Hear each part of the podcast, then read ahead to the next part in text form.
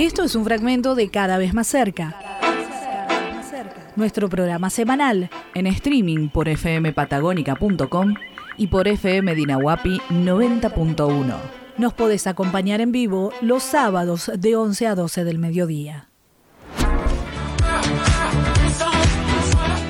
Bueno, ya estamos de regreso, estábamos escuchando Don't Start Now de Dualipa.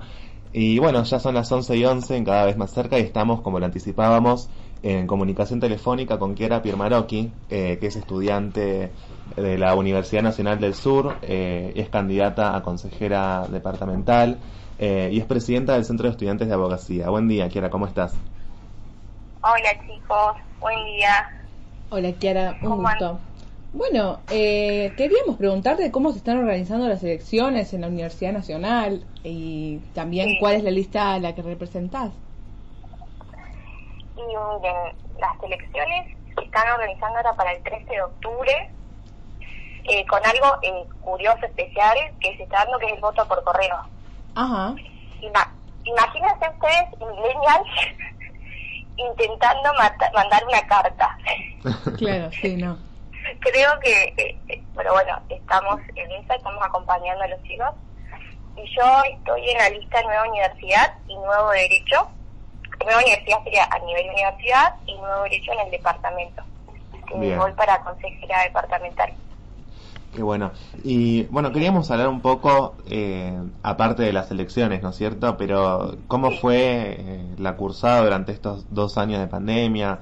Eh, ¿Cómo están, no sé si en la Universidad Nacional del Sur tienen perspectivas para volver a la presencialidad pronto, si ya volvieron? Este, porque bueno, fue quizás, creo que uno de los aspectos que, que menos se conversaron en la agenda pública de los estudiantes universitarios y hubieron muchas dificultades miren chicos, voy a decirles que gracias a lo que sea mi, carrera eh, se puso al hombro la virtualidad bastante rápido. Hmm. Imagínense que para el 13 de abril ya estaban tomando finales virtuales. Claro. Eh, pero fue, fue interesante porque era un aula virtual que nunca usábamos más que para ver un Power, hacer un parcial eh, bueno, los multiplicó y todo lo que significa eso, con cada uno con una modalidad distinta. Y bueno, miren, yo soy de Beltrán, Valle Medio, ¿conocen? Sí, mm. sí, sí. Bueno, el internet no es una cosa que anda wow de rápido, así que eh, nada, fue eso fue una, bueno, fue interesante, pero la fuimos ir mejorando cuatrimestre a cuatrimestre. Y obviamente nosotros desde el centro de estudiantes y trasladando lo que estaba pasando, trasladando los reclamos, hasta hicimos un informe porque en un momento nos habían, había cátedras que mandaban un montón de PDFs hmm. y claramente haciendo por ejemplo tres, cuatro materias no es que puedes estar como pendiente de cada, cada materia con esa cantidad de material. Entonces estamos intentando acompañar y apoyarlo. Y la verdad que eh, estuvo, creo que es, es una modalidad que no hay que dejar atrás.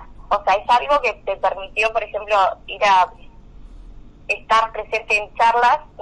por ejemplo, el ámbito del derecho es algo que hace muchas charlas en todos lados, congresos, eh, y permitió esa, y por ejemplo yo estar en Buenos Aires y ver una de Tucumán, y cosas por el estilo, eh, entonces, ahora están, se está hablando sobre la presencialidad. Desde mi espacio, estamos, sí, obvio, una vuelta a la presencialidad, pero no dejar este aprendizaje y propusimos que haya una comisión de cada materia hmm. que sea semipresencial. O sea, que la cursada virtual y que vas a rendir los parciales presenciales. creo que es algo que para la gente que trabaja o para la gente que, bueno, que tiene tareas de cuidado, que tiene hijos, o sea, es, algo de acceso a la universidad que van a poder, le va a permitir, y chicos, no les cuento que no saben lo que fue con la virtualidad, gente grande o gente que también, o sea, que, tenía chicos, eh, mm. pudo volver, pudo meter materias es, es, o sea, es algo que no hay que dejar, o sea, dejar que se vaya y hay que aprovecharlo. Y Kiara, eh, Por ahí, sí. ¿Abandonó mucha gente la cursada? Eh, tenés los dos lados, como te estaba diciendo. Tenés el lado de que pudo gente volver por estas facilidades, pero tenés el tema de la conectividad. Claro.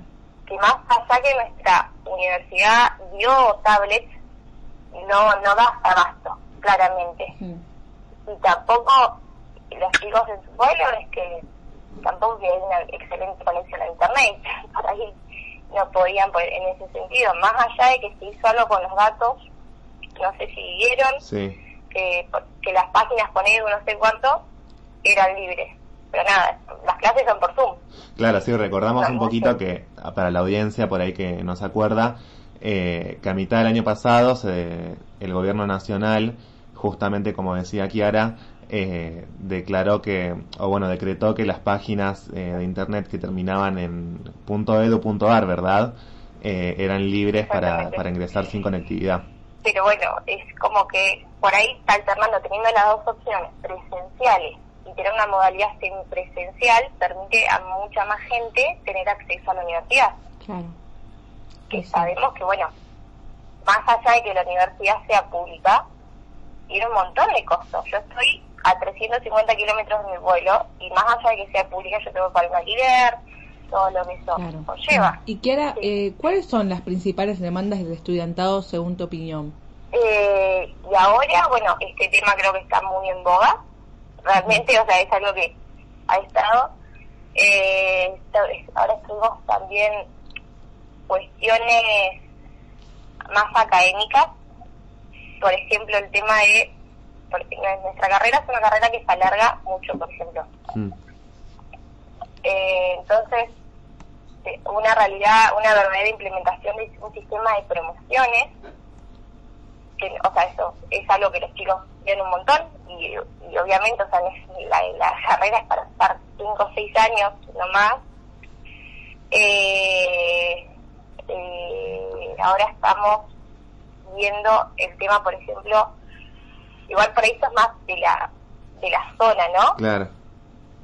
Eh, Bahía tiene pueblos, unos pueblos eh, aledaños como Punta Punta Alta, que es un pueblo que está, no sé bien, creo que 15 kilómetros, hmm. y no tenemos el boleto estudiantil acá. Y ah. Kiara, eh, la gente que... La, gente, bueno, jóvenes, adultos, recién lo decías, ¿no? Que van a la Universidad Nacional del Sur, eh, no son solamente de Bahía Blanca, ¿no es cierto? Como estás diciendo, bueno, vos sos de Luis Beltrán, hay, pueblos aledaños, ¿no? Exacto. Entonces la idea, bueno, este, por ejemplo, acá en Bahía no está el boleto estudiantil gratuito y nada, los chicos, por ejemplo, de Punta Alta tienen que pagar un... Es mucha plata, o sea, no sé, chicos, no sé cómo explicarles bien, y lo que le da como boleto estudiantil a ellos es una rebaja que no termina siendo conveniente porque tiene muchas trabas y al final es como nada y eso termina haciendo que los chicos no vengan a cursar a Bahía. Mm. Y, lo que pasa es, claro, o sea, no en todos lados tenés una universidad nacional, o sea, y el acceso a la educación vale, es clave, me parece. Sí, sí completamente. Sí, sí. Y volviendo por ahí un poquito a, la elección que es ahora, queríamos preguntarte, recién nos decían que nos decías que el voto va a ser por correo, eh, que bueno, es como toda una nueva experiencia, ¿no es cierto? ¿Y cómo están llevando adelante la, la campaña? ¿Cuáles son las listas que compiten? Eh, ¿Cómo, cómo es esa dinámica nueva? Ah, igual es, es ambos, se dio la posibilidad para las personas que están afuera de, de poder elegir el voto por correspondencia y el resto podía votar acá en Bahía o, bueno, en ciertas zonas que tienen sedes la UNI. Ah. Pero sí, es una campaña que empezó antes, la verdad, es, lleva más tiempo y también el tema de informar. Como decías vos, o sea, creo que no sé si alguien mandó una carta, yo nunca mandé una carta, chicos, digo, eh, y, las, y las elecciones son virtuales o sea, se perdió la llamada mesita, ir a hacerla, ir a, el contacto con los chicos, eh, pero bueno, se intenta hacer por redes y por ahí lo que pasa con las redes es que llegas a cierto rango de edad, pero también hay gente más grande que por ahí no usa Instagram. Claro, sí. Entonces, bueno, tenés que ir rebuscándotelas y se usa mucho, bueno, todo lo que es WhatsApp, de, nada, Instagram, Facebook, estamos eh, en esa. Y bueno, las listas que se presentan, lo que tiene la, la Universidad Nacional del Sur es que no se van a encontrar con listas de partidos. Nosotros somos, o sea, obviamente somos, agrupaciones políticas, pero no partidarias. Ajá. Entonces, bueno, está mi lista, Nueva Universidad, está la lista Unidad, está Generación, Grupo Académico y sí, tenemos eh, Franja Morada. Y esa sería la, la excepción a lo que estaba diciendo. Claro. Sí, claro, claro. Pero igual que bueno que puedan seguir eh, organizándose, porque hay muchas universidades o muchas facultades donde dejaron de haber, eh, por ahí yo de, de, escuelas secundarias, que es otro tema, pero igual me, me acuerdo que acá en Río Negro, por ejemplo, pasamos de unos 80 centros de estudiantes el año pasado a ser casi 10 eh, este año. Entonces, eh, sí, se redujo un montón la participación porque, bueno, las posibilidades de, conexión eran, eran menores, eh, las posibilidades de, comunicarse con los compañeros también, eh, y, qué bueno que se puedan seguir organizando, ¿no? Sí, claro, fue total, totalmente virtual, la verdad, o sea, desde marzo del 2020 tuvimos que agarrar ciertas herramientas que por ahí no las, no las usábamos, no las aprovechábamos y, o sea, meterle e intentar acompañar, o sea, todo todas nuestras actividades presenciales, o sea, tuvimos que darle la vuelta, rebuscarlo, rebuscarnos y creo que, como le decía, creo que se sacan cosas buenas del uso de la virtualidad, pero bueno, sí tiene sus excepciones, como realmente ustedes dicen, de las personas que por ahí no tienen el acceso y bueno, estaría bueno que haya políticas públicas que, hagan llegar a todas las personas ese acceso a la tecnología. Completamente, y, eh, además creo que si hay algo positivo que rescatar de, mm. todo eso y, dentro de, todas las dificultades es justamente esto que vos decías de, de poder pensar cómo incorporar la tecnología eh, al sistema educativo eh, para, para que sea integrado, obviamente garantizando que todos y todas puedan tener acceso, ¿no es cierto? Sí, totalmente. Eh, creo que, o sea, aparte más allá de lo que es la linda experiencia eh, universitaria, chicos, yo no sé si ustedes estudian o, ya, eh, lo que es lo que me cambia la cabeza y nada, es, es algo que yo, soy, yo voy al pueblo y yo estoy diciéndole a todo el mundo, no, están las inscripciones, ¿cuándo no querés estudiar esto?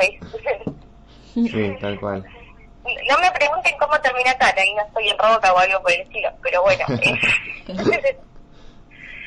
Eh, bueno. ¿Qué es eso? Es, pero sí, puedo, puedo decir que si me estás escuchando gente, bueno, que está en la universidad, en un terciario, que alentara que se metan a estos espacios si me permiten dar este consejo, que la verdad que eh, está bueno pasar por la universidad, pero pasar y dejar tu huella y hacer algo por, por el estudiantado y la verdad que se hacen grandes cambios desde nuestra posición.